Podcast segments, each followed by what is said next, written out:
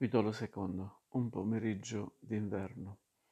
Eravamo d'inverno e quel giovedì il piovasco freddo annabbiava Procida e il golfo. In, in giornate simili, così rare da noi, l'isola pare una flotta che ha ripiegato le sue mille vele dipinte e viaggi su correnti senza rumore verso gli iperborei, i fumi dei piroscafi di Linnea che fanno il solito giro quotidiano e i loro lunghi fischi attraverso l'aria sembrano segnali di rotte misteriose, fuori dalla tua sorte, passaggi di contrabbandieri, di cacciatori di balene, di pescatori eschimesi, tesori e migrazioni. Questi segnali por- ti portano un'allegrezza d'avventuriero e a volte invece uno sgomento, come fossero luttuosi addii.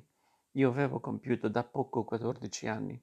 Solo pochi giorni prima avevo saputo che da oggi, con l'arrivo del piroscafo delle tre, la mia esistenza cambiava e in attesa delle tre, combattuto fra la impaz- impazienza e la ripugnanza, mi aggiravo per il porto. Nell'annunciarmi che sposava quella ignota napolitana, mio padre, con un tono do- doveroso che pareva artefatto, tanto gli era insolito. Mi aveva detto così, tu avrai una nuova madre e io, per la prima volta da quando ero nato, avevo provato un senso di rivolta contro di lui. Nessuna donna poteva dirsi mia madre e nessuna io volevo chiamare con questo titolo, fuorché una sola, che era morta. Adesso in quest'aria bromosa io la ricercavo, l'unica mia madre, la mia regina orientale, la mia sirena. Ma lei non rispondeva, forse per l'arrivo dell'intrusa si era nascosta o era fuggita via. Non tentavo per nulla di raffigurarmi quale aspetto e quale carattere potesse avere la nuova sposa di mio padre. Respingevo ogni curiosità. Che quella donna fosse fatta in un modo o in un altro per me era uguale. Essa per me significava soltanto il dovere. Mio padre l'aveva scelta e io non dovevo giudicarla.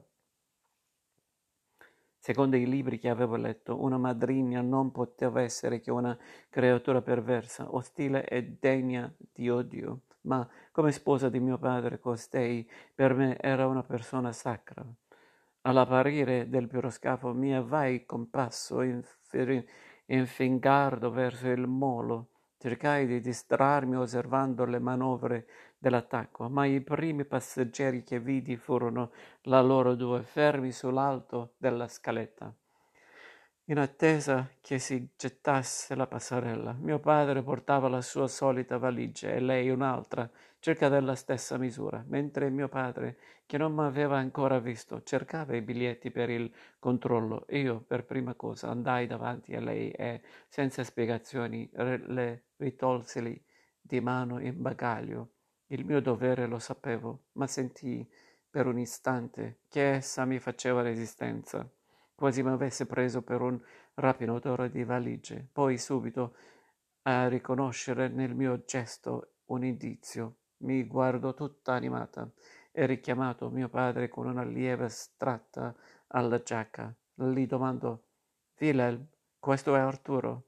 Ah, sei qui, mi disse mio padre, e sarò sì, per avermi creduto un ladro, e mi fece un piccolo saluto pieno di confidenza, ma anche di discrezione. Per fortuna non le venne in mente di abbracciarmi come usa nel salutarsi fra parenti. Io l'avrei respun- respinta, perché davvero non ci può adattare all'idea che uno è tuo parente, così da un momento all'altro. Dopo essermi caricato nella sua valigia, mi avvidi che essa portava anche una borsa logora e così gonfia d'oggetti che non si poteva chiudere. Feci per ritoglierle di mano anche quel peso, ma lei al mio gesto strinse più forte la borsa senza volerla cedere e ris- rinserrandone la chiusa con le due mani, quasi difendesse un tesoro. Ci incamminammo tutti e tre lungo il molo verso la piazzetta del porto, sebbene impediti dalle valigie, e io io e mio padre andavamo più svelti di lei Essa camminava goffamente sui suoi tacchi alti, ai quali non pareva avvezza, e che le faceva, facevano inciampare ogni minuto.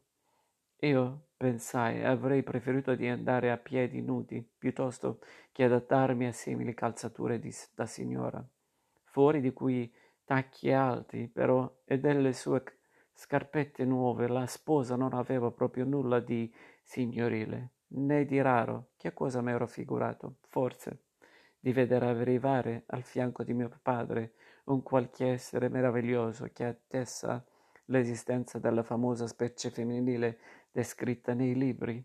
Questa napolitana, nei suoi abiti informi, consunti, non, non appariva molto diversa dalle solite pescatori e popolane di Procida, e m'era bastato subito un primo sguardo per vedere che era brutta non meno di tutte le altre donne, come l'altre era infagottata, aveva il viso bianco e ricolmo, gli occhi mori e i capelli di cui lo scialle che lo avvolgeva la testa lasciava scoperta appena l'attaccatura, neri come le penne del corvo. E non si sarebbe detto nemmeno che era una sposa. La sua persona sembrava già quella di una donna fatta, ma non così il suo viso, dal quale io, benché inesperto di età femminili, riconobbi per una intuizione immediata che essa era quasi ancora una fanciulletta, di poco più anziana di me. Ora è vero che una femmina a quindici, sedici anni, che tanti circa lei doveva averne. È già cresciuta e grande, mentre che un maschio a quattordici è considerato ancora un ragazzino, ma tuttavia sempre più mi indignava la pretesa di mio padre che io, pur senza contare gli altri motivi, potessi ammettere per, una, per madre una persona superiore a me di appena un paio d'anni, se non forse meno.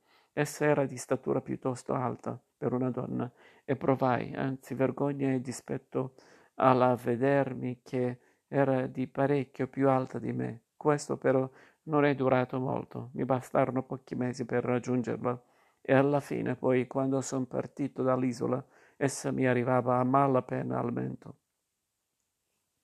Mio padre chiamò con un gesto la carrozza che avanzò verso di noi. La sposa intanto guardava con occhi spalancati la piazza del porto e la gente, perché era la prima volta che veniva nell'isola.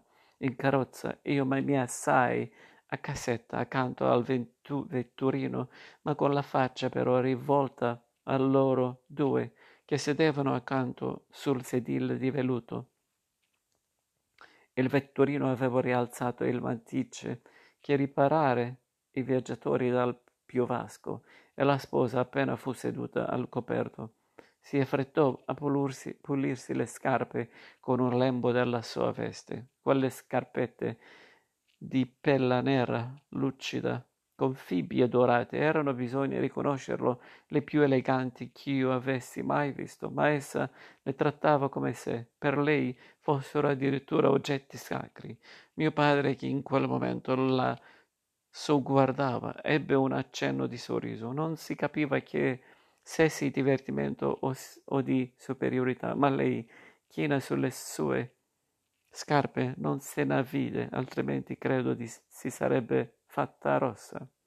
Non ci voleva molto ad accorgersi che aveva una grande soggezione di mio padre, anche quando usava con lui certe maniere familiari che le erano spontanee, come poco prima nel dargli la piccola stratta alla giacca, lo faceva con un'aria esitante e un poco timorosa, e mio padre, da parte sua, pur sembrando contento di portarsi a casa quella donna, non le dava nessuna confidenza. Non li vedevo bisbigliare, né scambiarsi abbracci o baci. Come si sente dire che facciano i fidanzati o gli sposi in viaggio di nozze? Questo mi fece piacere. Egli aveva la, la solita aria di arrogante distacco ed essa sedeva compostamente alquanto discosta da lui, tenendo in grembo la sua preziosa borsa, di cui stringeva la chiusura con tutte e dieci le dita. Le sue mani erano piccole e ruvide, arrosate dai gelloni, e notai che alla sinistra portava un anellino d'oro, la fede di mio padre. Mio padre invece non portava nessun anello. Nessuno di noi parlava. Essa era tutta intenta a osservare il paese. Pareva dalla sua espressione che presumesse di entrare in qualche metropoli storica, a Baghdad o a Stambul, e non nell'isola di Procida, che non è poi mica tanto lontana da Napoli.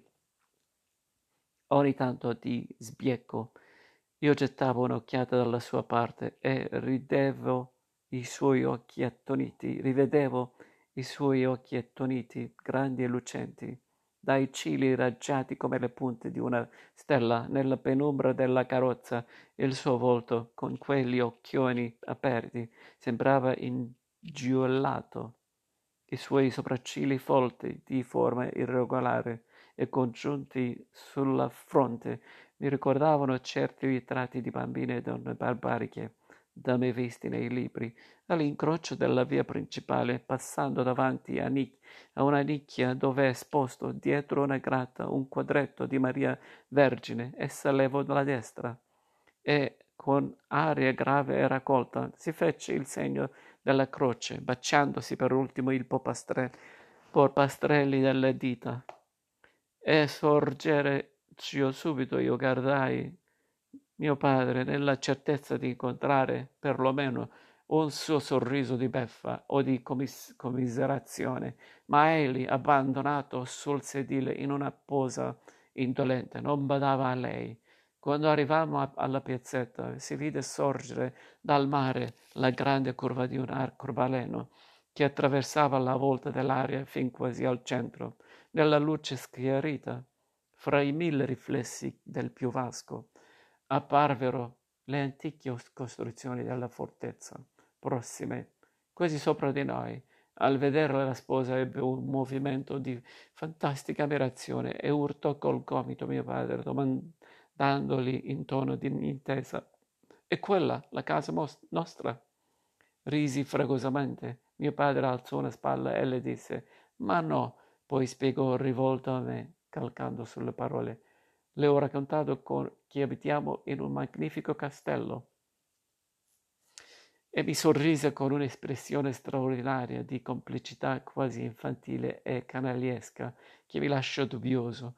Non pensava affatto alla possibilità che mio padre avesse dato ad intendere alla sposina delle esagerazioni o magari delle fantonie e d'altra parte non avevo mai presunto fino ad oggi che la casa dei Guaglioni fosse un castello. La matrigna s'era fatta rossa, alzando i sopraccigli con un'aria mezzo indulgente e mezzo sarcastica. Mio padre le disse: Lo sai, che cos'è quella bella villa lassù? È la galera, la galera, già il penitenziario di Procida. Là sta il penitenziario, essa esclamò tra, trasognata, guardando con occhi diversi quelle muraglie. Ah, voi me ne parlaste, che nemmeno a Roma ci si trova un carcere così grande e principale, e ci portano dentro malviventi da tutte le parti. Madonna, non si può guardare, pare un affronto, a pensare che noi possiamo qua sotto in carrozza e là sopra quella povera gioventù. Ma detto questo si ricosse e prese un'aria severa quasi per costringere i propri sentimenti a una mortalità, moralità superiore, concluse. Però è giustizia, hanno fatto la infamità e adesso scontano.